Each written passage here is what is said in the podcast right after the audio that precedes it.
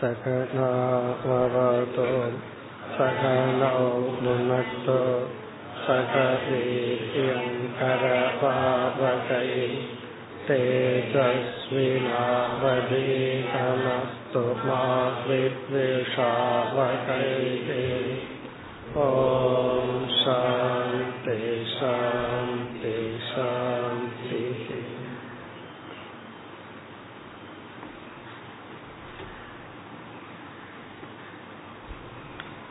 पतिमून्रावद् श्लोकम् वैशारति सातिविशुद्धबुद्धिः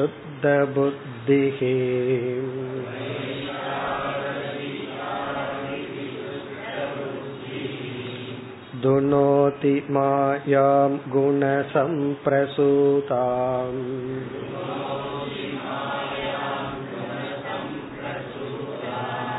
गुणांश्च सन्दह्य यदात्ममेतत्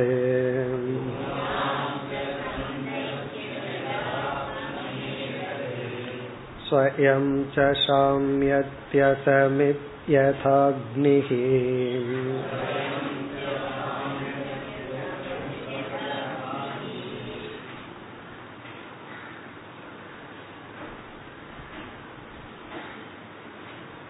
முதல் பதிமூன்றாவது ஸ்லோகங்கள் வரை ஞான யோகத்திற்கான தகுதியையும் ஞான யோகத்தையும் பகவான் உத்தவருக்கு உபதேசம் செய்தார். ஞான யோகத்திற்கான தகுதியை கர்மயோகத்திலிருந்து ஆரம்பித்து பிறகு ஆத்ம அனாத்ம விசாரத்தை மேற்கொண்டு ஞானத்தினுடைய மகிமையை இந்த பதிமூன்றாவது ஸ்லோகத்தில் குறிப்பிடுகின்றார் வைஷாரதி சா அதி விசுத்த புத்திகி புத்தி என்றால் இங்கு ஞானம் அதி விசுத்த புத்தி என்றால் மிக மிக தூய்மையான இந்த ஞானமானது. வைஷாரதி திறமைமிக்க பண்பட்ட மாணவர் ஆசிரியர் இவர்களினுடைய சேர்க்கையினால் வந்துள்ளது. பிறகு இந்த ஞானத்தின் பலன் என்ன? துனோதி மாயாம். இங்க மாயா என்ற இந்த சொல்லுக்கு மனதில் உள்ள மோகம் துனோதி என்றால் நீக்குகின்றது. மனதில் உள்ள மோகத்தை நீக்குகின்றது. இந்த மோகம் எப்படி தோன்றியது? குணசம் பிரசூதாம். சத்துவம் ரஜஸ் தமஸ் என்ற குணத்தில் தோன்றிய இந்த மோகத்தை நீக்குகின்றது. குணாம்ஸ்ட குணங்களையும் நீக்குகின்றது. யதாத்மமேதத் சந்தஹ்ய. அனைத்து சம்சாரங்களையும் எரித்து ஸ்வயம் சாமியதி. தானும் அடங்கி விடுகின்றது. இந்த ஞானம் அனைத்தையும் எரித்து தானும் நீங்கி விடுகிறது. இதை ஏன் கூற வேண்டும் என்றால் பிரம்ம ஞானம் பிரம்மத்திடமிருந்து வேறுபட்டது என்றால் அங்கும் இருமை வந்து விடும். பிரம்மம்னு ஒன்னு இருக்கு பிரம்ம ஞானம்னு ஒன்னு இருக்கு. அப்படி அல்ல பிரம்மன் மட்டும் இருக்கின்றது அந்த ஞானமும் நீங்கி விடுகிறது.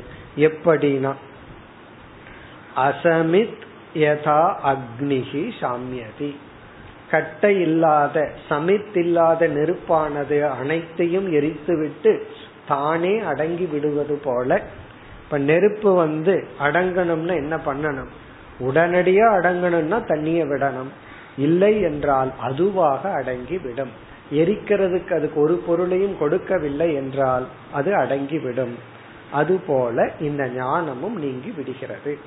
இவ்விதம் முதல் பதிமூன்று ஸ்லோகங்களில் வேதாந்தத்தினுடைய சாராம்சத்தை கூறிவிட்டார்.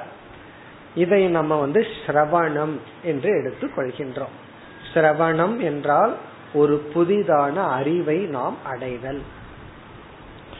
அடுத்தது என்ன என்றால் மனநம் என்ற ஒரு பகுதி இந்த மனநம் என்ற பகுதியில சில சந்தேகங்களை எல்லாம் நாம் உருவாக்கி நீக்குதல் ஆகவே அடுத்த பகுதி மனநம் அடுத்த இரண்டு ஸ்லோகங்கள் பதினான்கு பதினைந்து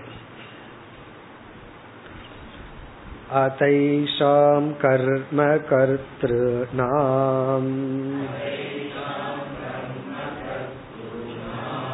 भोक्तॄणां सुखदुःखयोः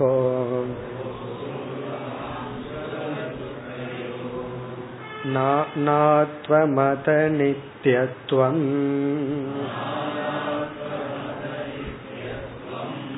लोककालागमात्मनाम् मन्यसे सर्वभावानाम्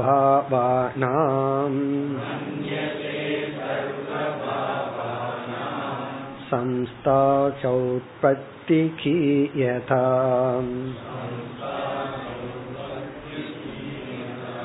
तत्ताकृतिभेदेन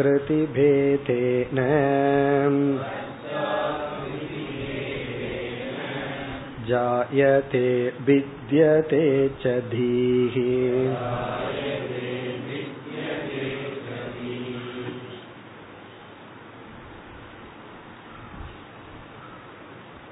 மனநம் என்றால் நாம் எந்த ஒரு அறிவை அடைந்தோமோ அந்த அறிவில் நமக்கு சந்தேகம் ஏற்பட்டால் அந்த சந்தேகத்தை நீக்க செய்கின்ற உபாயத்திற்கு பெயர் மனநம். அல்லது நாம் எந்த ஒரு அறிவை கொண்டுள்ளோமோ அதற்கு எதிராக ஒருவர் ஒரு அறிவை கொண்டிருந்து அந்த அறிவை நம்மிடம் கூறும் பொழுது நமக்கு நம்முடைய அறிவில் ஒரு பயம் அல்லது சந்தேகம் ஏற்படலாம். இதுதான் நம்ம நினைச்சிட்டு இருப்போம்.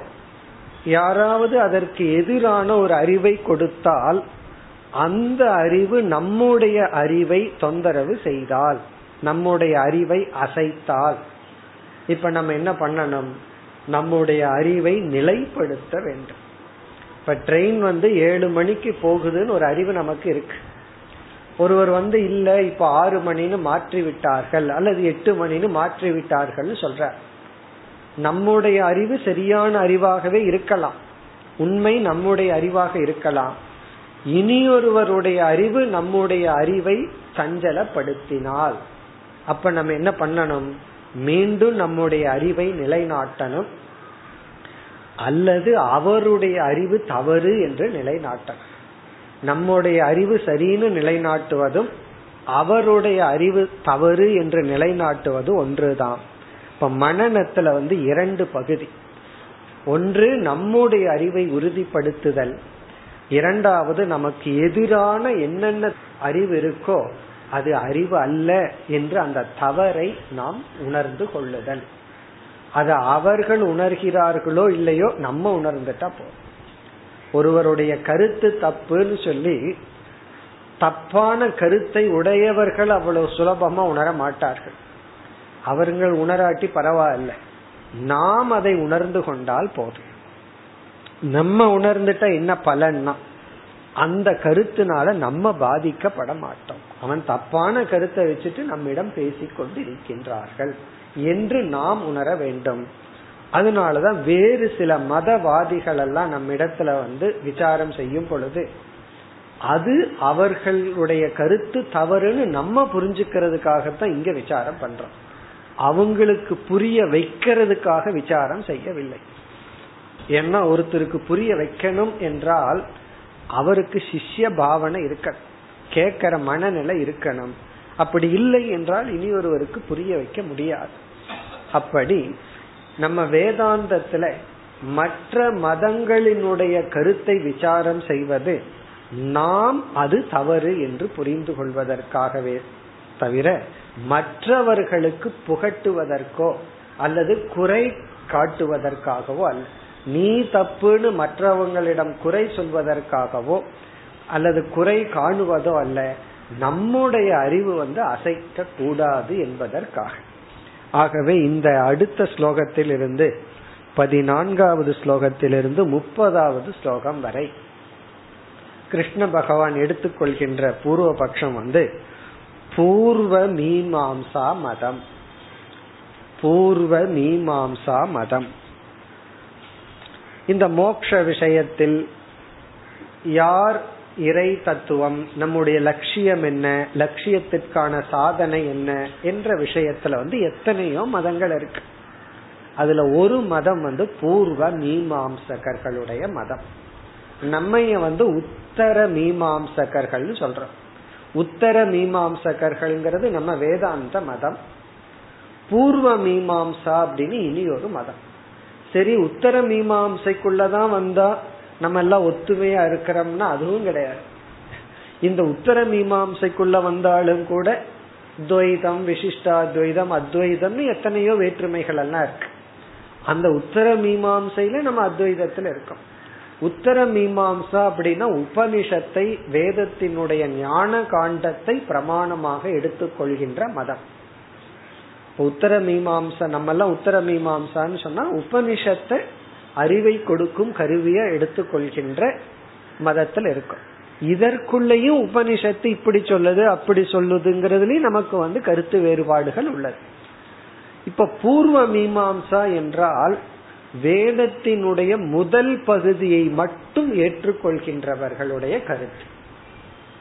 அவங்களுக்கு உபனிஷத்தெல்லாம் கிடையாது. உபனிஷத்தெல்லாம் இருக்கு. அதுக்கெல்லாம் வேற அர்த்தத்தை கொடுப்பார்கள். இப்போ உபனிஷத்துக்கு முக்கியத்துவம் கொடுக்காமல் வேதத்தினுடைய கர்ம காண்டத்தை மட்டும் அறிவை கொடுக்கும் கருவியாக எடுத்துக் கொள்பவர்களுடைய மதம். ஆகவே நம்மளும் சரி இவர்களும் சரி வேதத்தை ஏற்றுக்கொள்கிறார்கள். வேதம் அறிவை கொடுக்கும் கருவி. அதெல்லாம் ஏத்துக்கிறாங்க ஆனா இவர்கள் என்று ஒரு பெரிய பிலாசபி தத்துவத்தை உருவாக்கி உள்ளார்கள். வேதத்தினுடைய முதல் பகுதியையும் நம்மளும் ஏத்துக்கிறோம். அது எதற்கு ஏத்துக்கிறோம்? அது சித்த சுத்தியை கொடுக்கின்ற ஒரு உபாயம்.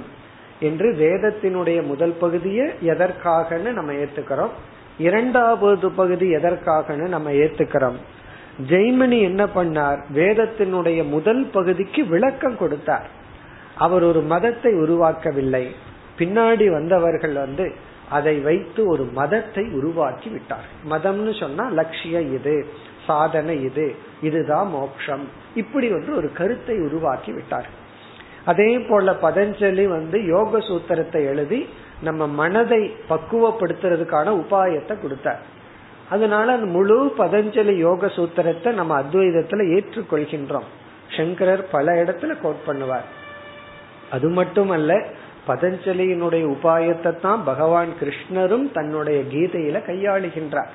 அர்ஜுனன் எப்பொழுது என்னுடைய மனசை அடக்க முடியலன்னு சொல்றானோ அப்பொழுது வந்து பகவான் வந்து யோக சூத்திரத்தில் இருக்கிற கருத்தை தான் அபியாச வைராகியம்ங்கிற கருத்தை தான் பகவான் கையாண்டுள்ளார். அப்படி பதஞ்சலியினுடைய யோக சூத்திரத்தை நம்ம ஏற்றுக்கொள்கின்றோம். அந்த யோக மதம்னு ஒரு மதம் உருவாகி விட்டது அவங்க வந்து உலகம் சத்தியம் பல ஜீவாத்மாக்கள் இப்படி எல்லாம் சொல்லும் போது அதை நாம் ஏற்றுக்கொள்வதில்லை. அப்படி வந்து இங்கு பூர்வ மீமாம்சகர்களுடைய மதத்தை பகவான் குறிப்பிட்டு அது எப்படி தவறு என்று நமக்கு விளக்குகின்றார். அப்படி விளக்குகையில் நம்ம வந்து மோக்ஷம்னா என்ன? எது மோக்ஷம்? எது மோக்ஷம் அல்ல என்ற கருத்தையும் தெளிவுபடுத்துகின்றார். இப்ப இவர்களுடைய மதம் இந்த இரண்டு ஸ்லோகத்துல சுருக்கமா பகவான் குறிப்பிடுகின்றார். இப்ப பதினான்கு பதினைந்து இந்த இரண்டு ஸ்லோகங்களில் பூர்வ மீமாம்சகர்களுடைய கருத்து. இப்படி நீ நினைத்தால் என்று அவங்க கருத்தை கூறி பகவான் வந்து இந்த மாதிரி உன்னுடைய கொள்கை இருந்தால் அது எப்படி தவறு? அடுத்த ஸ்லோகத்திலிருந்து அதை பாயிண்ட் அவுட் பண்ற இந்த கருத்தெல்லாம் தப்பு. சரி அவர்களுடைய கருத்து என்ன? நம்ம சுருக்கமா பார்ப்போம். லட்சியம் என்று எடுத்துக்கொண்டால் பூர்வ மீமாம்சகர்களுடைய மோக்ஷம் அப்படிங்கிறது சொர்க்க பிராப்தி. இப்ப அவங்களுடைய மோக்ஷங்கிறது ஒரு லோகத்தை அடையிறது தான் அதெல்லாம் இனிமேல் பகவான் வந்து நீ அப்படி எந்த லோகத்தை அடைஞ்சாலும் சம்சாரியா தான் இருப்ப. அது மோக்ஷம் அல்லன்னு சொல்ல போற. இந்த பூலோகத்தை போல அதுவும் ஒரு லோகம் தான் பகவான் சொல்ல போற. ஆனா அவர்களுடைய மோக்ஷங்கிறது சொர்க்க பிராப்தி. இப்படி சொன்னாவே இந்த மோக்ஷத்தை எப்ப அடைய முடியும்? உயிரோடு இருக்கும்போது அடைய முடியாது. ஆகவே இவர்களை பொறுத்த வரைக்கும் ஜீவன் முக்திங்கிறதே ஒண்ணு கிடையாது. இறந்ததுக்கு அப்புறம் தான் மோக்ஷம். இறந்ததுக்கு அப்புறம் நீ சொர்க்கத்துக்கு போய் அங்க சொர்க்கத்துல சுகமா இருக்கிறது தான் மோக்ஷம். இது அவர்களுடைய முதல் கருத்து. இதிலிருந்து என்ன தெரியுது? அதாவது ஜீவன் முக்திங்கிறதெல்லாம் இல்லைன்னு தெரிய வருகிறது. அடுத்த கேள்வி வந்து அந்த மோக்ஷம் என்கின்ற சொர்க்கத்தை அடைதல் என்ற லட்சியத்திற்கு சாதனை என்ன என்று வரும்பொழுது இவர்கள் வந்து கர்ம ஞானத்தை கொண்டு வர மாட்டார்கள். கர்மகாண்டத்துல சொன்ன கர்மந்தான் சாதனை. நம்ம வந்து மோக்ஷத்திற்கு சாதனை ஞானம்னு சொல்றோம். அவர்கள் வந்து அவர்கள் கூறுகின்ற மோட்சத்திற்கு சாதனம் வந்து கர்ம. அப்ப கர்ம காண்டத்துல சொல்லப்பட்டுள்ள கர்மத்தை அனுஷ்டானம் பண்ணி அதனுடைய பலனாக நம்ம எந்த ஒரு சொர்க்கலோகமோ பிரம்மலோகத்தை அடையிறோமோ அதுதான் லட்சியம். இப்ப அவர்களுக்கு சாதனை கர்ம சாத்தியம் வந்து லோகம். சொர்க்கம் முதலிய லோகங்கள். இனி அடுத்த கருத்து வந்து அப்படின்னா ஞான காண்டத்தை என்ன செய்யறதுன்னு அவங்க கிட்ட கேட்கறோம். நீ வேதத்தினுடைய கர்ம காண்டத்தை பிரமாணமா எடுத்துக்கிற நாங்களும் ஒத்துக்கிறோம். ஏன்னா அதுல தர்மங்கள் சொல்லப்பட்டிருக்கு. அந்த கர்மத்தை பண்ணா புண்ணியம் கிடைக்கும். லோகத்துக்கு போலாம் இதெல்லாம் நம்மளும் ஏத்துக்கிறோம். இப்ப ஞான காண்டத்தை நம்ம எக்ஸ்ட்ராவா ஏத்துக்கிறோம். நீ என்ன செய்யறேன்னு கேட்டா அதுக்கு அவன் என்ன சொல்றான்? ஞான காண்டம் எல்லாம் வந்து நீ பிரம்மன் அப்படிங்கிற வாக்கியம் எல்லாம் எஜமானன ஸ்துதி செய்யற வாக்கியம். இந்த கர்மத்தை பண்றானே அவனை புகழ்ற வாக்கியம் அதை நீ சீரியஸா எடுத்துக்காதன்னு சொல்ற உன்னை பிரம்மன்னு சொன்னா அதை நீ ரொம்ப சீரியஸா எடுத்துட்டு யோசிக்காத. நீ பிரம்மன் அல்ல நீ ஜீவன் தான் ஆனா உன்னை பிரம்மன் எதற்கு சொல்றதுன்னா உன்னை பிரம்மன்னு பாவனை பண்ணிட்டு நீ கர்மம் பண்ணி நீ சொர்க்கத்துக்கு வா. இப்ப ஞான காண்டம் வந்து அவர்களுக்கு பிரமாணம் அல்ல அர்த்தவாதம் அல்லது ஸ்துதி வாக்கியம். அர்த்தவாதம்னா சும்மா புகழ்ற வாக்கியம். சீரியஸா எடுத்துக்காதேன்னு அர்த்தம். அதுக்கு ரொம்ப முக்கியத்துவம் கொடுக்காதே. நீ பிரம்மன்னு சொல்றது சொல்லுது. ஞான காண்டத்துல சொல்லுது தத்துவமசி அகம் பிரம்மாஸ்மின். இதெல்லாம் ஞானத்தை கொடுக்கிற வாக்கியம் அல்ல. உன்னை வந்து புகழ்ற வாக்கியம். இத பிராக்டிக்கலா நம்ம அப்ளை பண்ணணும். யாராவது நம்ம புகழ்ந்தா அத பிரமாண வாக்கியம்னு எடுத்துக்கூடாது. அவர் உண்மையை சொல்றாங்க அறிவை கொடுக்கறாங்கன்னு எடுத்துக்கூடாது. அவங்க போய் சொல்கிறார்கள். நம்ம கிட்ட ஏதோ ஒரு காரியம் ஆகணும் அதுக்காக நம்ம ஸ்துதி செய்கிறார்கள்? அப்படி புரிஞ்சுக்கணும். அதைத்தான் அவன் பிரம்ம விஷயத்துல கூறுகின்றான். சரி இந்த உலகம் என்னன்னா? அவங்கள பொறுத்த வரைக்கும் இந்த உலகம் சத்தியம். இந்த மித்தியாங்கிறதெல்லாம் கிடையாது. இந்த உலகம் உண்மைதான். உலகம் சத்தியம்.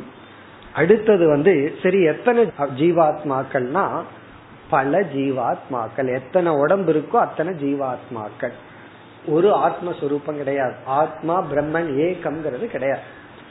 பிறகு நிர்குணம் பிரம்மன்னு நம்ம ஏதோ சொல்றமே ஞான காண்டத்துல இருக்குன்னு சொல்றமேனா அதெல்லாம் வெறும் கற்பனை தான் அப்படின்ட்டாதான்.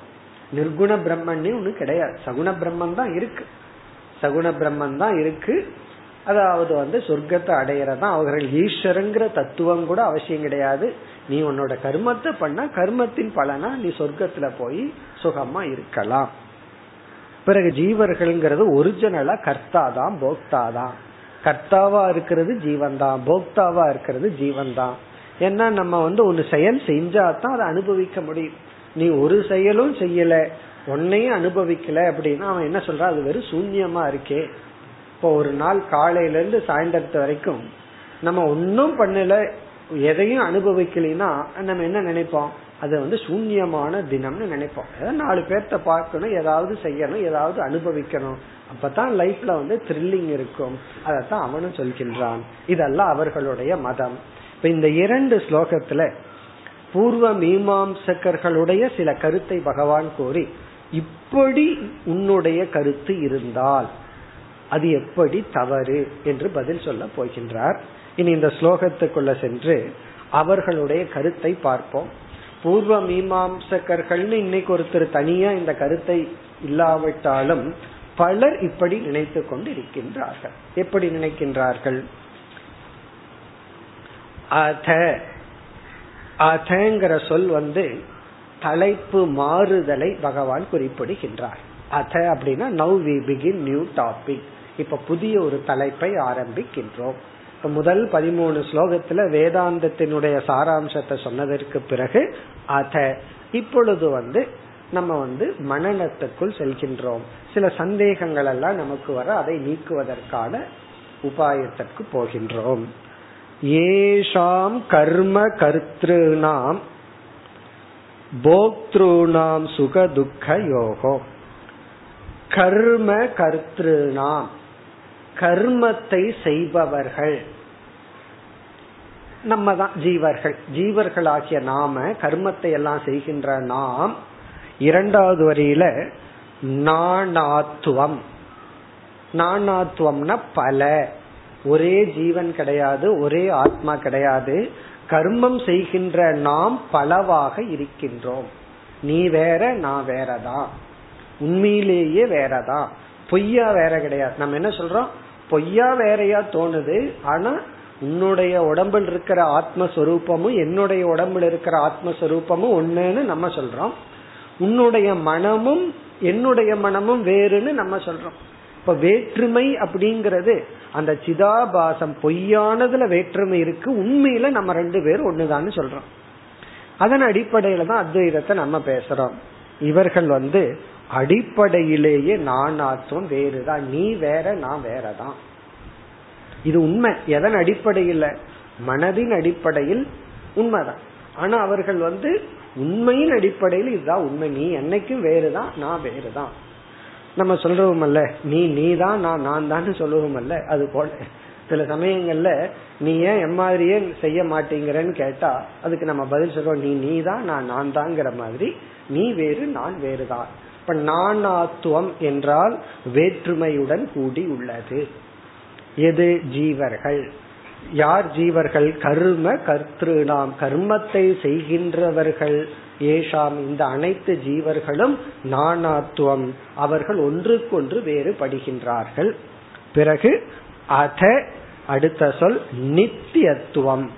மேலும் ஒவ்வொரு ஜீவர்களும் தனித்தனியாக நித்தியமாக இருக்கின்றார்கள். அதாவது வேற்றுமையும் உண்டு அதே சமயம் நித்தியம். நித்தியம்னா நம்ம எல்லாம் என்னைக்குமே இருக்கிறோம். அத வேற அவன் ஒத்துக்கிறான். ஜீவன் வந்து அனித்தியம்னு ஒத்துக்கிறது இல்லை நம்ம எல்லாம் நித்தியம்னு ஒத்துக்கிறான். ஜீவர்கள் எல்லாம் நித்தியமானவர்கள். ஆனா எப்படி நித்தியமானவர்கள்? நம்ம வேறாக நித்தியமா இருக்கோம் நீ வேற நானும் வேற எட்டர்னலா ரெண்டு பேர் வேறையாத்தான் இருப்போம். என்னைக்குமே நம்ம சேர்ந்து போக மாட்டோம். அது ஓகே வீட்டுல இருக்கிறவங்க ஓகே வீட்டுக்குள்ள நம்ம என்னைக்கு சேர்ந்து போக மாட்டோம்னா மைண்டின் அடிப்படையில் ஓகே நீ வேற நான் வேறதான். ஆனா ஆத்மாவினுடைய அடிப்படையில் அப்படித்தான். பிறகு கர்ம கர்த்திரு நாம் நித்தியத்துவம்னு சொல்லும் பொழுது நாம என்னைக்குமே கர்த்தாவாகவே தான் நித்தியமா இருப்போம். நம்ம அகர்த்தாவாக இருக்கவே முடியாது. இங்க நித்தியத்துவம்ங்கிறது வந்து கர்த்திருவத்துடன் சேருகிறது. நம்ம எல்லாம் நித்திய கர்த்தாக்கள். என்னைக்குமே நம்ம வந்து கர்த்தாவாக இருந்துட்டு இருப்போம். ஜீவன் சொன்னா வேற்றுமையுடன் கூடியவன் தான். நீ வேற நான் வேறதான் பிறகு வந்து நம்ம ரெண்டு பேருமே ஜீவர்களாகிய நாம் என்னைக்குமே கர்த்தாவாகத்தான் இருப்போம். பிறகு போக்திருநாம் சுக துக்க யோகம் சுக துக்க யோகோங்கிறத போக்திருநாம்ல சேர்த்தனும். இன்ப துன்பங்களினுடைய சுகம்னா இன்பம் துக்கம்னா துன்பம். இன்ப துன்பங்களை போக்திரு நாம் அனுபவிக்க கூடிய ஜீவர்கள். அதாவது இன்ப துன்பத்திற்கு காரணமாக இருக்கின்ற கர்த்தாவான ஜீவர்கள் வேறுபடுகிறார்கள் என்றும் உள்ளவர்கள். இன்ப துன்பங்களை அனுபவிக்கின்ற ஜீவர்கள் போக்திரு நாம்னா போக்தாக்கள் இன்ப துன்பங்களை அனுபவிப்பவர்கள் அவர்களும் நானாத்துவம் பிளஸ் நித்தியத்துவம். அவர்களும் வேறுபடுகிறார்கள் என்றும் உள்ளவர்கள். இப்ப போக்திருநாம் நித்தியத்துவம். போக்தாவு நித்தியந்தா. அப்படின்னு சொன்னா போக்தாவு என்னைக்குமே நம்ம கர்த்தாவா இருப்போம் பிளஸ் போக்தாவா இருப்போம். இரண்டுமாகவே நித்தியமா இருந்து கொண்டு இருக்கின்றோம் இப்ப இதுவரைக்கும் நம்ம பார்த்த கருத்து ஜீவர்கள் பல ஜீவர்கள் நித்தியம் அந்த ஜீவர்களினுடைய சொரூபம் கர்த்தா போக்தா. இதெல்லாம் தான் பகவான் வந்து நிராகரிக்க போறார். நீ கர்த்தாவா இருந்தா நீ சம்சாரியாகத்தான் இருப்ப. எவ்வளவு நாள் கர்த்தாவா இருக்கிறையோ அவ்வளவு நாள் நீ வந்து துயரத்துடன் கூடியவன் தான் எவ்வளவு நாள் நீ போக்தாவா இருக்கிறையோ அவ்வளவு நாள் நீ வந்து சம்சாரி தான் நீ கர்த்தாவா போக்தாவா இருந்துட்டு முக்தனா இருக்க முடியாதுன்னு பகவான் சொல்ல போற இவர்கள் வந்து ஜீவர்கள் என்னைக்குமே கர்த்தாதான் போக்தாதான். இதெல்லாம் வந்து மனம்ங்கிற அடிப்படையில பார்த்தா சரி. இதெல்லாம் நம்ம ஒத்துக்கிறோம். மைண்ட் வந்து என்னைக்குமே கர்த்தாதான் என்னைக்குமே போக்தாதான். இந்த சிதாபாசன்னு சொல்றமே மனம் இருக்கு. அதுக்குள்ள ஆத்மாவினுடைய பிரதிபிம்பம் இருக்கு. அந்த உயிர் தான் உடல்ல இருந்து இனி ஒரு இடத்துக்கு போகுதுன்னு எல்லாம் சொல்றோம். இந்த லெவல்ல இவன் சொல்றதெல்லாம் உண்மைதான். இதுல இருந்து என்ன தெரியுது? இத மட்டும் பார்த்துட்டு இதுதான் உண்மைன்னு நினைச்சுக்கிறான். அதற்கு ஆதாரமும் ஒரு ஆத்ம தத்துவத்தை பார்க்காததுனால இதை மட்டும் அப்சர்வ் பண்ணி ஒரு பிலாசபி ஒரு தத்துவத்தை உருவாக்கி உள்ளார்கள். எந்த ஒரு மதவாதிகளும் ஒரு தத்துவத்தை உருவாக்குபவர்களும் ஒரு காரணம் இல்லாம உருவாக்க மாட்டார். அதுக்கு ஒரு காரணத்தை சொல்லி ஆகணும். அது ஒரு அப்சர்வேஷன் அவங்க கிட்ட இருக்கணும். அதனாலதான் நம்ம வேதாந்தத்துல என்ன செய்வோம்? இப்படி ஒரு பிலாசபி அவங்க உருவாக்குறாங்கன்னா எதன் அடிப்படையில் எங்க தப்பு பண்ணியிருக்காங்கன்னு பார்க்கணும். சனிய விஞ்ஞானவாதி வந்து அப்படி ஒரு கருத்து உள்ளதுன்னா எங்க தப்பு பண்ணியிருக்கான்னு நம்ம பார்ப்போம். அப்படி பார்க்கையில் நம்முடைய உயிர் அல்லது சிதாபாசம் மனம் இதை இவங்க பார்த்துட்டு இதனுடைய தன்மையை பார்த்துட்டு இதுதான் உண்மை என்ற முடிவுக்கு வந்துள்ளார்கள். அது நமக்கு புரிகின்றது.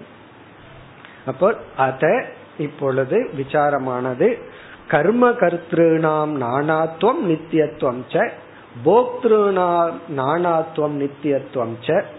இனி அடுத்த இவர்களுடைய கருத்து லோக கால ஆகமாத்மனாம். லோகம் என்றால் நாம் வாழ்கின்ற இந்த உலகம். ஜீவர்கள் இருந்து அனுபவிக்கின்ற இந்த உலகம். கால கால தத்துவம். காலம்னு ஒரு தத்துவம் இருந்தா தான் நம்ம அனுபவிக்க முடியும். அதனாலதான் நம்ம வந்து ஏதாவது ஒண்ணு செய்யணும் எதையாவது ஒண்ணு அனுபவிக்கணும்னா டைம் இல்லை அப்படின்னு சொல்லுவோம். காலம் இல்லைன்னு சொல்லுவோம். நீ வந்து அங்க போயிட்டு வாவேன்னா அதுக்கு நேரம் இல்லை. இத பாரு இத படி அப்படின்னா நேரம் இல்லை. அப்போ நேரம் அப்படிங்கறது ஒரு பொருள் மாதிரி நமக்கு இருக்கு. அது இருந்தா தான் நம்ம எதையாவது செய்ய முடியும் எதையாவது அனுபவிக்க முடியும். நீ அதை செஞ்சையா அப்படின்னு கேட்டா நேரம் இல்லை. அப்படின்னா நீ கர்த்தாவா இருக்கிறதுக்கு உனக்கு கால தத்துவம் தேவைப்படுது. நீ அதை சாப்பிட்டையான்னு கேட்டா சில பேர் நேரம் இல்லைன்னு சொல்லுவார்கள். அதனுடைய அர்த்தம் என்னன்னா நீ போக்தாவா இருக்கணும்னாலும் கூட உனக்கு காலம் தேவைப்படுகிறது. அப்போ காலமும் நித்தியமா இருந்தா தான் நீ நித்தியமா கர்த்தாவா போக்தாவா இருக்க முடியும். காலமே அனித்தியமா இருந்துச்சுன்னா அந்த அனித்தியமான காலம் என்ன பண்ணிரும்? உன்னை நித்திய போக்தாவாகவோ கர்த்தாவாகவோ வச்சிருக்காரு. இப்போ ஒருத்தன் வந்து தன்னை வந்து நித்திய கர்த்தா நித்திய போக்தான்னா அவன் காலத்தையும் நித்தியமா எடுத்தாக வேண்டும். ஆகவே ஒரு தப்பு பண்ணுனா கண்டிப்பா இனி ஒரு தப்பும் பண்ணி ஆகணும். இல்லைன்னா இந்த தப்பு பண்ண முடியாது. ஒரு பொய் சொல்லிட்டா அது ஒரு பழமொழியே இருக்கு. பொய் சிங்கிளா இருக்காது. அதுக்கு ஒரு ஜோடி தேவை அப்படின்னு சொல்லுவார்கள் அப்படின்னு என்ன அர்த்தம்? ஒரு பொய் சொல்லிட்டா அந்த பொய்ய காப்பாத்துறதுக்கு கண்டிப்பா இனி ஒரு பொய் சொல்லி ஆகணும். அப்போ ஒரு பொய் வந்து அத்வைதமா நிக்காதான். உண்மை மட்டும்தான் அத்வைதமா நிக்கும். உண்மைக்கு தான் ஆதரவே தேவையில்லை. அது தானாக நிற்கும். ஒரு பொய் நிக்கணும்னா இனி ஒரு பொய் ஹெல்ப் பண்ணணும். அப்ப அது நிக்கணும்னா இனி ஒரு பொய் ஹெல்ப் பண்ணணும். அப்படி பொய் வந்து செயினா போகும். உண்மை பேசிட்டோம் அப்படின்னா பிரச்சனையே இல்லை. Stand it stands by its own அது அதாக நிற்கும். அப்படி இவர்களுடைய ஒரு கருத்து ஜீவன் கர்த்தான்னு சொல்லிட்டாங்க. உடனே போக்தாவும் நித்தியம்னு சொல்லி ஆகணும். இவன் அனுபவிக்கிற உலகமும் நித்தியம்னு சொல்லி ஆகணும் காலமும் நித்தியம்னு சொல்லி ஆகணும் பிறகு ஆகம. ஆகமம்னு சொன்னா இந்த கர்மத்தை போதிக்கின்ற சாஸ்திரம் கர்மகாண்டம் ஆத்மனாம்னா இந்த தத்துவங்களும். லோக கால ஆகம ஆத்மனாம் இங்க ஆத்மாங்கிற சொல் இந்த மூன்று தத்துவங்களும் நம்ம முன்னாடி சொல்லோட சேர்த்தனும் நித்தியத்துவம். இவைகளும் நித்தியம். அதாவது லோகம் காலம் பிறகு கர்மகாண்டம் கர்மத்தை போதிக்கின்ற சாஸ்திரங்கள் இவைகளும் நித்தியம். இதெல்லாம் பூர்வ மீமாம்சகர்களுடைய கருத்து. அதாவது ஜீவர்கள் பல அவர்கள் என்றும் உள்ளவர்கள் அவர்கள் என்றும் கர்த்தா என்றும் போக்தா காலமும் நித்தியம். உலகமும் நித்தியம். இந்த கர்மத்தை போதிக்கின்ற சாஸ்திரமும் நித்தியம். இனி அடுத்த ஸ்லோகத்துல முதல் சொல் மன்யசே. இப்படியெல்லாம் நீ நினைத்தால். இங்க வந்து பகவான் வந்து கேக்குறார் மன்யசே இப்படி உன்னுடைய கருத்து இருந்தால். அது எப்படியெல்லாம் தப்புங்கிறது அடுத்த ஸ்லோகத்திலிருந்து வரும். அதாவது மன்யசேங்கிறத இந்த ஸ்லோகத்தை படிச்சுட்டு பதினஞ்சாவது ஸ்லோகத்தையும் முடிச்சுட்டு கடைசியில மறுபடியும் பார்க்கணும் மன்யசே இது உன்னுடைய கருத்தாக இருந்தால். இந்த மன்யசேங்கிற சொல்ல எடுத்துட்டு மற்ற சொற்கள் எல்லாம் மீண்டும் பூர்வ மீமாம்சகர்களுடைய கருத்து. அவர்களுடைய கருத்தை மீண்டும் கூறி பிறகு கடைசியில மன்யசேனா இப்படிப்பட்ட மதத்தை நீ உடையவனாக இருந்தால் அல்லது இது உன்னுடைய கருத்தாக இருந்தால். அடுத்த ஸ்லோகத்தை சொல்லுவார்? அது தவறு. அது எப்படி தவறுங்கிறதா பகவானுடைய விளக்கம். முப்பதாவது ஸ்லோகம் வரைக்கும் அடுத்த ஸ்லோகத்திலிருந்து இவர்களுக்கான பதில். இவர்களுக்கான பதில்ல நமக்கே எத்தனையோ சந்தேகங்களை பகவான் நீக்க போற இனி இவர்களுடைய கருத்து என்ன? மேலும் பூர்வ மீமாம்சகர்களுடைய கருத்து சர்வ பாவானாம் சம்ஸ்தாகி ஔத்பத்திகி சர்வ பாவானாம் என்றால் நாம் அனுபவிக்க கூடிய அனைத்து பொருள்கள். ஜெகத்து அர்த்தம் உலகம். இங்க பாவகன பதார்த்தம் பொருள்கள். சர்வ பாவானாம் என்றால் நாம் அனுபவிக்க கூடிய அனைத்தும். எல்லாமே சர்வம் அர்த்தம். எல்லாமே ஔத்பத்திக்கு சம்ஸ்தா. எல்லா பொருள்களும் ஔத்பத்திக்கு சம்ஸ்தாவாக உள்ளது. ஔத்பத்திக்கு சம்ஸ்தா என்றால் பிரவாக நித்தியம் ஔத்பத்திக்கு சம்ஸ்தான பிரவாக நித்தியத்துவம் பிரவாக நித்தியத்துவம் என்றால் என்ன? நதிய நம்ம பார்க்கிறோம். ஓடிக்கொண்டிருக்கின்ற ஆத்த பார்க்கிறோம். நம்ம என்ன சொல்றோம்? நதி ஓடிக்கொண்டே இருக்கின்றது அப்படின்னு சொல்றோம். ஆனா ஒரு செகண்ட்ல நம்ம எந்த தண்ணிய பார்க்கிறோமோ அடுத்த செகண்ட் அந்த தண்ணிய பார்க்கறது கிடையாது. ஒரு க்ஷணம் பார்க்கிற தண்ணிய அடுத்த க்ஷணம் நம்ம பார்க்கறது ஆனா என்ன சொல்றோம்? அது இருந்துட்டே இருக்கு ஓடிட்டே இருக்கு அப்படின்னு சொல்றோம். இப்போ ஆகவே ஒரு நித்தியத்துவத்தை நம்ம அனுபவிக்கிறோம். நித்தியத்துவம்னா தொடர்ந்து இருக்கிறத அனுபவிக்கிறோம். அதே சமயத்துல நமக்கு தெரியுது மாறிக்கொண்டே இருக்கிறது ஒவ்வொரு க்ஷணமும். இப்ப பிரவாக நித்தியத்துவம் என்றால் மாறிக்கொண்டே தொடர்ந்து இருப்பது. அதுக்கு பேர் பிரவாக நித்தியத்துவம். மாறிக்கொண்டே தொடர்ந்து இருந்தால் அதற்கு பேரு பிரவாக நித்தியத்துவம். மாறாமல் தொடர்ந்து இருந்தா அது நம்ம வேதாந்தத்துல சொல்றது கூட்டஸ்த நித்தியத்துவம் சொல்லுவோம். கூட்டஸ்த நித்தியத்துவம்னு சொன்னா அது நித்தியம் கூட்டஸ்தகன மாறாமல். மாறாமல் அப்படியே இருந்தா அது கூட்டஸ்த நித்தியத்துவம். மாறிக்கொண்டே இருந்தால் இருந்து கொண்டிருந்தால் அது பிரவாக நித்தியத்துவம். இந்த ஜெகத் இருக்கே இது வந்து பிரவாக நித்தியத்துவம்ங்கிறது அவர்களுடைய கருத்து. இது நித்தியம்தான். நித்தியம்னு சொன்ன உடனே நம்ம ஒரு கேள்வி கேட்டிருப்போம். நித்தியம்னு நீ சொல்றையே உன்னுடைய தாத்தாவோட தாத்தா வீடு உன்னை பார்க்க முடியாது அது அழிஞ்சு போச்சேன்னு சொன்னா அவன் என்ன சொல்லுவான்? பிரவாக நித்தியம் சொல்ல வேற வழி இல்லாம அப்படித்தான் சொல்லி ஆகணும். நித்தியம்தான் ஆனா மாறிக்கொண்டே நித்தியமா இருக்கு. இந்த உலகம் வந்து மாறிக்கொண்டே நித்தியமா இருக்கு என்பது அவர்களுடைய கருத்து. இப்ப ஔத்பத்திக்கு சம்ஸ்தா அப்படின்னா பிரவாக நித்தியத்துவம்.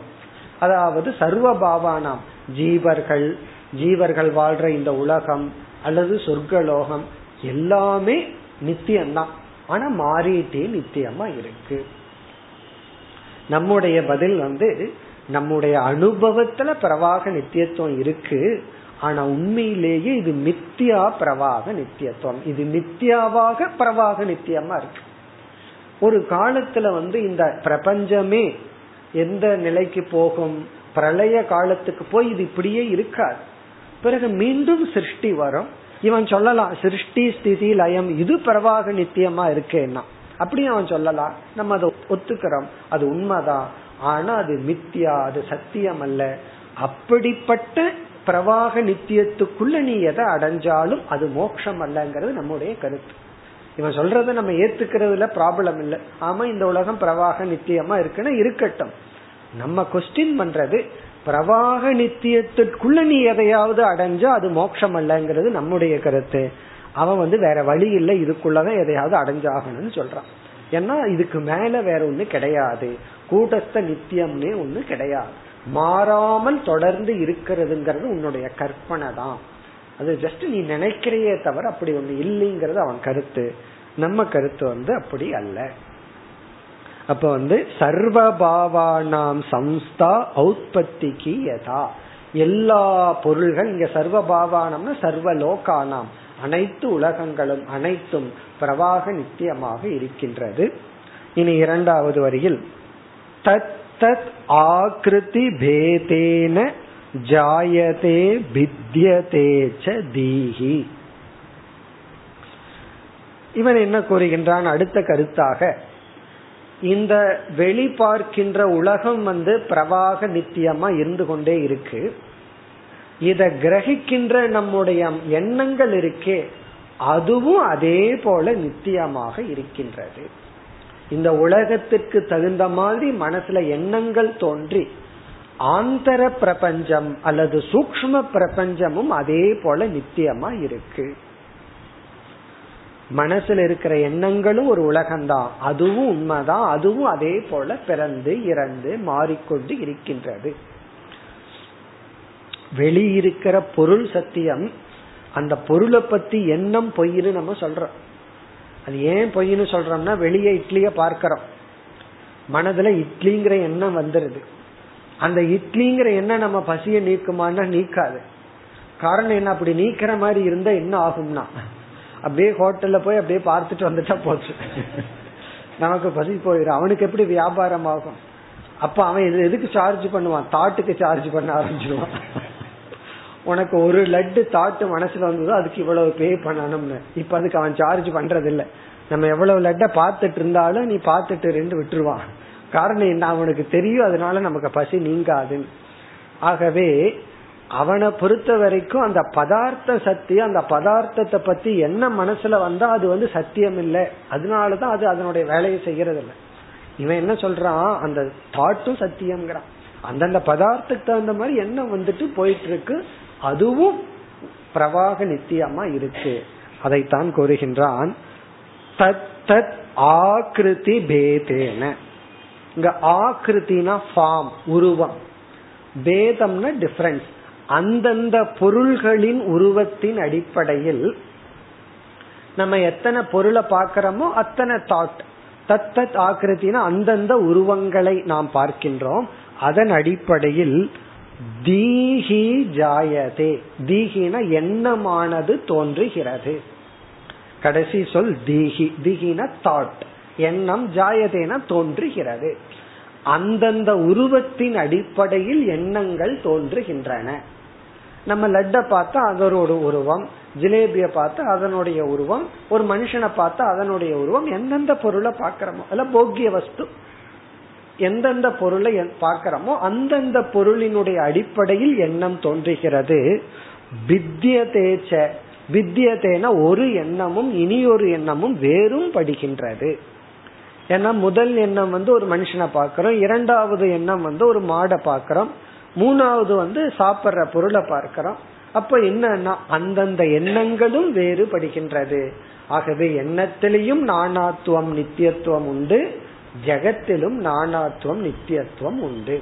வெளியே இருக்கிற பிரபஞ்சமும் வேறு நித்தியம். உள்ளே இருக்கிற பிரபஞ்சமும் வேறு நித்தியம். தத் தத் ஆகிருதி பேதேன ஜாயதே பித்தியதே தீஹி. எண்ணம் தோன்றுகிறது வேறுபடுகிறது. வெளியே இருக்கின்ற பொருள்களும் தோன்றுகிறது வேறுபடுகிறது. ஜீவன் கர்த்தா ஜீவன் போக்தா ஜீவன் பல. இந்த ஜீவன் கர்மத்தை செய்து சொர்க்கம் போன்ற லோகத்தை அடைதல் தான் மோட்சம் அவன் கர்மத்தின் மூலமாகத்தான் துன்பத்தை தவிர்க்க முடியும் இன்பத்தை அடைய முடியும். ஞானம் அப்படிங்கறது ஒண்ணு வேண்டாம்.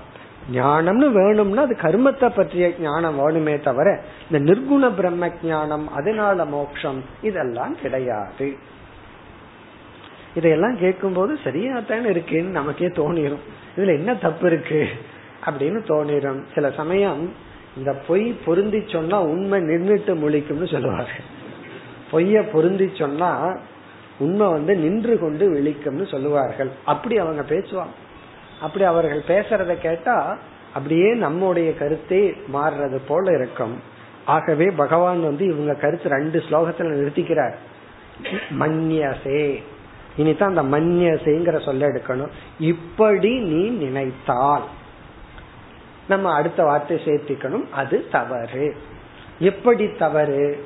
அடுத்த ஸ்லோகத்திலிருந்து பகவான் நேரடியா பதில் சொல்லிட்டு பிறகு வந்து இந்த முப்பதாவது ஸ்லோகம் வரைக்கும் என்ன செய்ய போகின்றார்?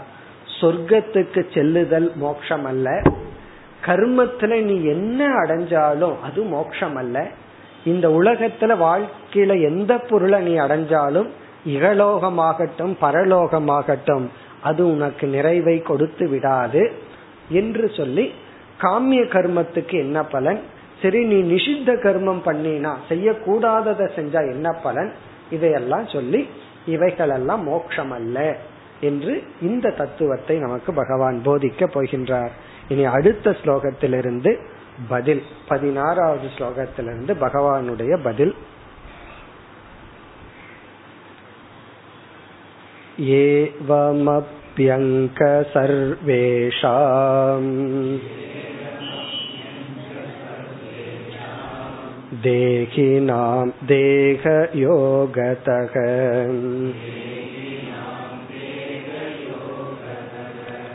कालायवतः सन्ति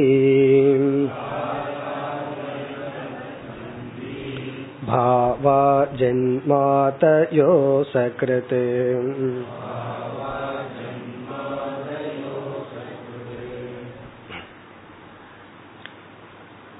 இங்கு பகவான் பதிலை ஆரம்பிக்கின்றார். அங்க அங்க என்று அழைக்கின்றார். இந்த இடத்துல வந்து இப்படிப்பட்ட கருத்தை உடையவனை பார்த்து அங்க. அங்க அப்படின்னா குழந்தையே அப்படின்னு அர்த்தம். அங்கன பிரியமானவன் அர்த்தம். அதாவது நீ இப்படி தப்பான கருத்து வச்சிருந்தாலும் உன் மேல எனக்கு வெறுப்பு இல்லை. காரணம் என்னன்னா உனக்கு அவ்வளவுதான் தெரிஞ்சிருக்கு தவறு தான் அந்த தவறை சுட்டி காட்டுறதுல கோபமா சுட்டி காட்டக்கூடாது அன்பா சுட்டி காட்டணும் ஒருவர் ஒரு தப்பான கருத்து வச்சிருந்த கோவப்பட்டோம் அப்படின்னா கோவப்பட்டு பேசணும்னா நம்ம உபதேசம் பண்ற மாதிரி அவங்க நினைக்க மாட்டார்கள். திட்டுற மாதிரி தான் நினைப்பார்கள். அதனால நம்ம என்ன பண்ணணும்னா அவர்களுடைய தவறான கருத்தை கொஞ்சம் அன்பா சொல்லணும். அதனால பகவான் இங்க அன்பா அழைத்து கோருகின்றார். எடுத்த உடனே முட்டாளேன்னு ஆரம்பிக்க கூடாது ஏ மூடனே அப்படின்னு ஆரம்பிச்சா உடனே அவனோட மைண்ட் கேக்குற மனநிலையில இருக்கா. அதனாலதான் சில சமயங்கள்ல உண்மைய திட்டி சொல்லும் பொழுது உண்மை வேலையாகிறது இல்லை அந்த உண்மையை அன்பா சொன்னா தான் அந்த உண்மைக்கு வந்து எடுபடும். இப்ப அங்க என்று ஒரு அன்பா அழைத்து ஏவம் அபி இப்படி ஒரு கருத்தை நீ வைத்திருந்தால் அது தவறு. இந்த கருத்தெல்லாம் தவறு. ஏவம் அப்பி அப்படின்னா இதெல்லாம் லோக்கல் லாங்குவேஜ்ல சொல்லணும்னா இதெல்லாம் வேலைக்கு ஆகாது. அப்படின்னு அர்த்தம். ஏவம் அப்படி அப்படின்னா இதெல்லாம் ஒத்து வராது அப்படின்னு அர்த்தம். இப்படிப்பட்ட கருத்து எல்லாம் நீ வச்சிருந்தீங்கன்னா ஒரு பிரயோஜனம் கிடையாது. இனி வந்து பகவான் பதில் சொல்ற அதாவது நம்ம பல ஆங்கிள் பதில் சொல்லலாம் பதில பார்க்கலாம். அதாவது தத்துவ ரீதியா பதில் சொல்லலாம். எப்படி வந்து நீ வந்து நித்தியத்துவம் எடுத்துட்டா அதுல லாஜிக்கலா என்னென்ன பிரச்சனை வரும் சொல்லலாம். பகவான் வந்து அந்த தர்க்க ரீதியா ரொம்ப போகல இந்த பகுதியில. ரொம்ப லாஜிக்கலா போய் தர்க்க ரீதியா போய் அவனுக்கு பதில் சொல்லல. இங்க வந்து அனுபவ ரீதியா பதில் சொல்ற தர்க்க ரீதியை விட்டுட்டு பிராக்டிக்கலா பதில் சொல்ற அனுபவ ரீதின்னு சொன்னா பலனில் அடிப்படையில பதில் சொல்ற நீ இந்த மாதிரி எல்லாம் நினைச்சிட்டு இருந்தீங்கன்னா இந்த கருத்து உனக்கு மோக்ஷங்கிற பலனை கொடுக்காது. பிரயோஜனத்தை கொடுக்காது. இப்படி நீ நினைச்சிட்டு இருந்தீங்கன்னா அது உனக்கு பலனை கொடுக்காது. பல சமயங்கள்ல அந்த ஆங்கிள் தான் நம்ம பேசணும். ரொம்ப லாஜிக்கா பேசக்கூடாது. அந்த லாஜிக்கை விட்டுட்டு பிராக்டிக்கலா பாரு. உனக்கு அதனால ஏதாவது பெனிஃபிட் இருக்கா? பலன் இருக்கா? பலன் இருக்காது. அதாவது உன்னுடைய கருத்தப்படி நீ எதை மோக்ஷம்னு சொல்றையோ அந்த மோக்ஷமே சம்சாரமானது தான் அதுதான் பகவானுடைய பதில். நீ எதை மோக்ஷம்னு வர்ணிக்கிறையோ அங்கு வந்து சம்சாரம் தான் இருக்கு.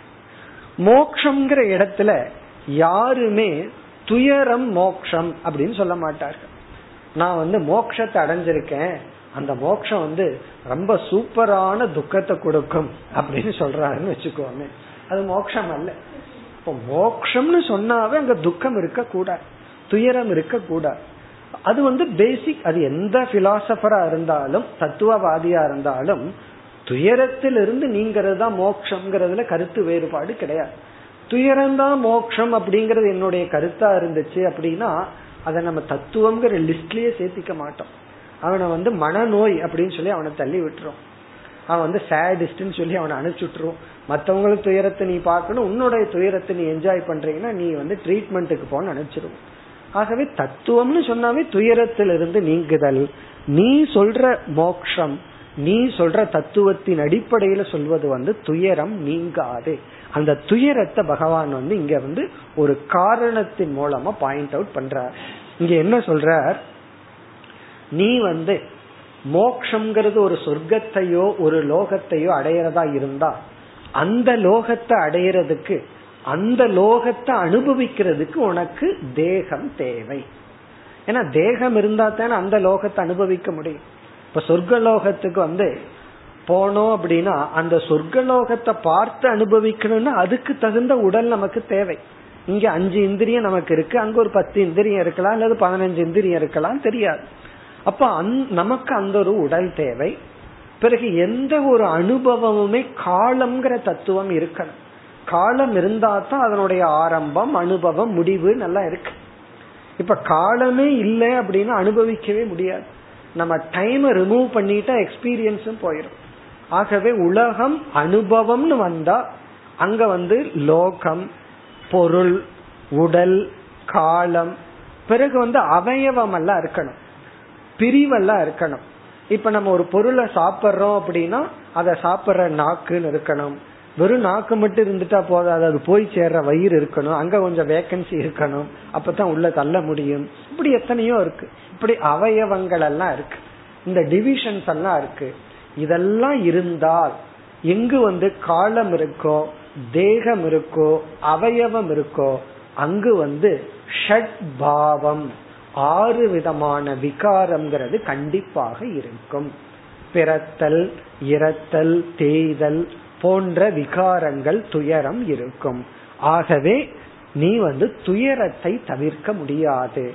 அதுதான் இங்க பகவான் குறிப்பிடுகின்றார். சர்வேஷாம் தேகினாம். எல்லா ஜீவர்களுக்கும் சர்வேஷாம் தேகினாம். தேக யோக தக தேகத்தினுடைய சேர்க்கை இருப்பதனால். தேகத்தினுடைய சேர்க்கையை தவிர்க்க முடியாத காரணத்தினால். இங்க தேக யோக தகனா நீ சொல்ற மோக்ஷத்திலையும் தேகம் இருந்தாக வேண்டும்.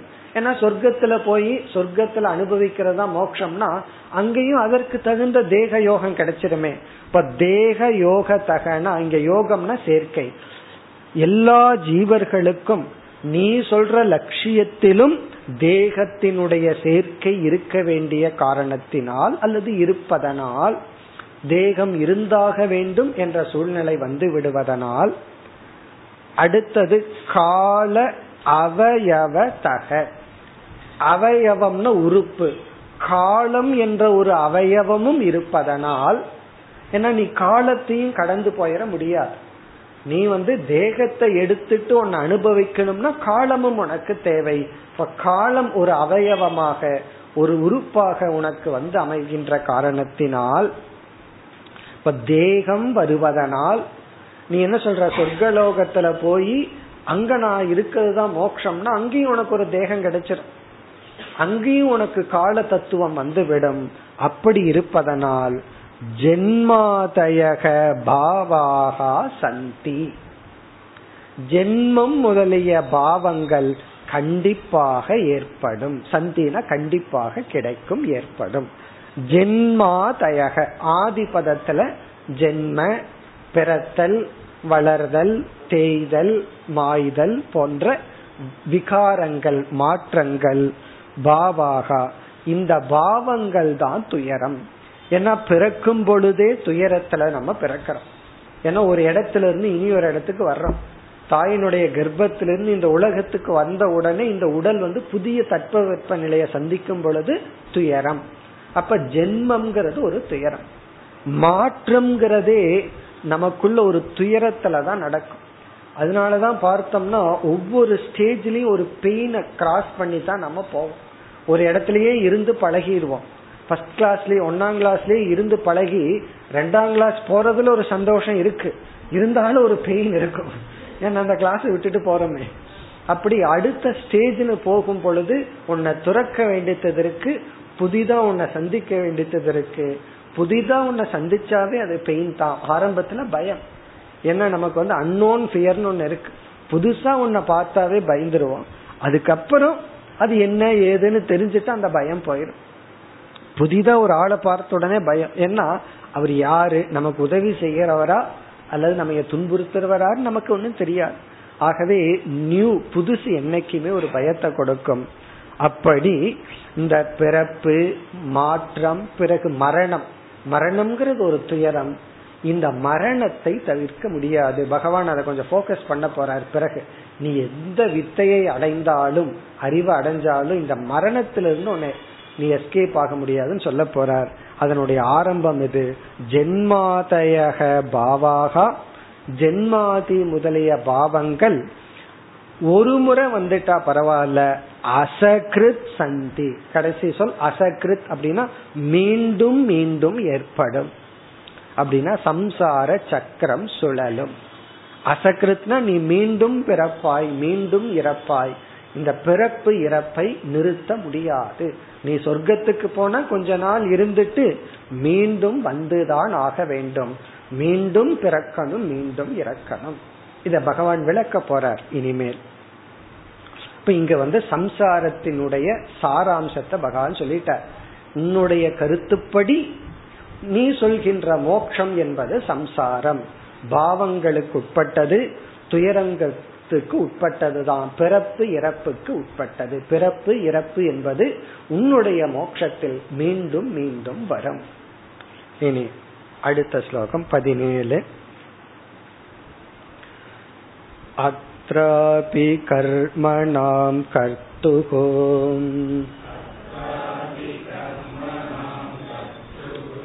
अस्वातन्त्र्यं च लक्ष्यते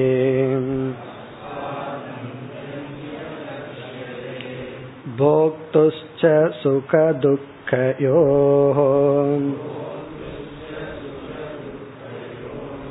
कोन्वर्तो विवशं भजेत्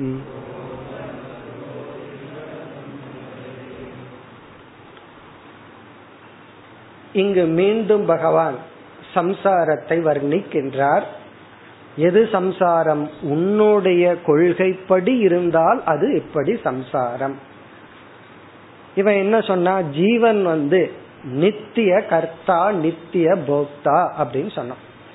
அது உன்னுடைய கொள்கையாக இருந்தால் ஒரு ஜீவன் வந்து என்னைக்குமே கர்த்தாதான். அவனால வந்து கர்த்தா அப்படிங்கிற ஒரு தன்மையிலிருந்து மேல வர முடியாது. அது அவனுடைய சொரூபம் அது அவனுடைய சுவாவம் என்றால் சம்சாரமும் அவனுடைய சொரூபம் சுவாவம் ஆகிவிடும் அப்படின்னு சொல்றார். இப்ப கர்த்தா அவனுடைய சுவாவம் சுவாவமா இருக்கிற கர்த்தா மோட்சத்தை அடைகிறான்னு சொல்ல முடியாது. காரணம் என்ன? கர்த்தாவாக இருக்கிறதே சம்சாரம் தான் சொல்ற அதத்தான் முதல் வரியில சொல்றார். எப்படி என்றால் பொதுவா சொல்றதுல இருந்து பகவான் ஒரு ஸ்டெப் மாறி இந்த இடத்துல சொல்ற இலக்கணப்படி கர்த்தாவுக்கு லட்சணம் வந்து சுதந்திரக கர்த்தா. அதான் பதஞ்சலியினுடைய பாணியினுடைய பாணியினுடைய யோக சூத்திரத்துல கர்த்தாவுக்கு லட்சணம் சுதந்திரக கர்த்தா. இது ஒரு ஆங்கிள் கரெக்ட் கர்த்தான்னு சொன்னா செய்பவன் சொன்னா சுதந்திரக. அவனுக்கு சாய்ஸ் இருந்தா அவன் தான் கர்த்தா. கர்த்தான்னு சொன்னாவே எனக்கு ஒரு சாய்ஸ் இருந்தா தான் கர்த்தா. சாய்ஸே இல்லைன்னா அவனை கர்த்தான்னு சொல்ல முடியாது. அவனை போக்தான்னு வேணா சொல்ல முடியும். இப்ப வந்து ஒருத்தனை நம்ம வெட்ட போறோம் அவனை கர்த்தான்னு சொல்ல முடியுமா என்ன? அவன் நம்ம வெட்டு படணும் வேற வழியே இல்லை. அவனை கர்த்தான்னு சொல்ல முடியாது. வெட்டவன் வேணா கர்த்தா. வெட்டலாம் வெட்டாமே இருக்கலாம் என்ன வேணாலும் பண்ணலாம். அப்ப கர்த்தான்னு சொன்னா ஒரு செயலை செய்யறதுக்கு அவனுக்கு உரிமை இருக்கணும். சாய்ஸ் இருக்கிறவன் தான் கர்த்தா. ஒரு கோணத்துல. இங்க பகவான் சொல்றார் ஒரு கோணத்துல கர்த்தா வந்து சுதந்திரமாகவே இருக்கிறது இல்லை கர்த்தாவே பரதந்திரம் இவன் வந்து தன் வசமின்றி சுதந்திரம் இல்லாமல் கர்த்தாவாக இருக்கின்றான். அஸ்வதந்திரக கர்த்தா. கர்த்தா வந்து அடிமைப்பட்டவன் பகவான் சொல்றார். ஒரு கோணத்துல பார்த்தா சுதந்திரம் இருக்கிற மாதிரி இருக்கு. இனி ஒரு கோணத்துல பார்த்தா சுதந்திரம் இல்லை. எப்படின்னா கப்பல் வந்து தீயில எரிஞ்சிட்டு இருக்கு. ஒருவனுக்கு ஸ்விம் பண்ண தெரியாது நீந்த தெரியாது. இப்ப அவன் கர்த்தா. அவனுக்கு வந்து சாய்ஸ் இருக்கு. என்ன சாய்ஸ்னா கப்பல்லையே இருந்து எரிஞ்சு போலாமா? அல்லது தண்ணியில மூழ்கி செத்து போறதா? மூழ்கி போறதா? இப்ப அவனுக்கு சாய்ஸ் இருக்கு. அதாவது கொஞ்சம் ஹாட்டா சாகலாமா கூலா சாகலாமா? அதான். இப்ப ஒரு கோணத்துல பார்த்தா அவனுக்கு சாய்ஸ் இருக்கு. தீ வந்து தீய பட விட்டு எரியலாம். இல்ல குதிக்கணும். குதிச்சா மூழ்கி சாவான். இப்ப இவனுக்கு சாய்ஸ் இருக்கு. ஒரு கோணத்துல இனி ஒரு கோணத்துல என்ன சாய்ஸ் இருக்கு? இறத்தல் அப்படிங்கிற விஷயத்துல சாய்ஸ் இல்லை. எப்படி சாகலாம்ங்கிற விஷயத்துல சாய்ஸ் இருக்கு. அமெரிக்கால எல்லாம் எலக்ட்ரிக் சேர்ல சாகரையா அல்லது வந்து ஷூட் பண்ணி செத்துக்கிறையா? அல்லது இன்ஜெக்ஷன்ல சாகரியா மூணு சாய்ஸ் கொடுப்பாங்களாம். இதுல என்ன சாய்ஸ்னா அத பகவான் சொல்ற நீ சம்சாரியா இருத்தல்ங்கிற சாய்ஸ் இல்ல. எப்படிப்பட்ட சம்சாரியா இருக்கிறங்கிற வேணா உனக்கு சாய்ஸ் இருக்கலாம். ஆகவே கர்த்தாவாக இருத்தலும் சம்சாரம். மேலும் அடுத்த வகுப்பில் தொடர்வோம். ஓம் போர் நமத போர் நமிதம் போர் போர் நமுதச்சதேம் பூர்ணய